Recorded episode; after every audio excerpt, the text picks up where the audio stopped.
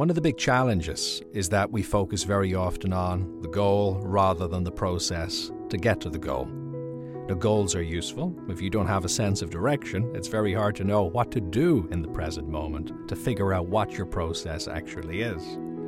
But if you were a captain of a ship at sea, and it was for you just all about being at the port that you wanted to sail to, well, you wouldn't get there unless you learn to some degree to engage in and preferably enjoy the process of sailing well.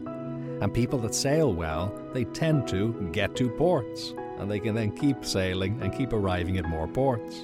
So consider what is it that you want? But what are the things that if you get good at doing these things, if you enjoy these things, that will get you to your goal?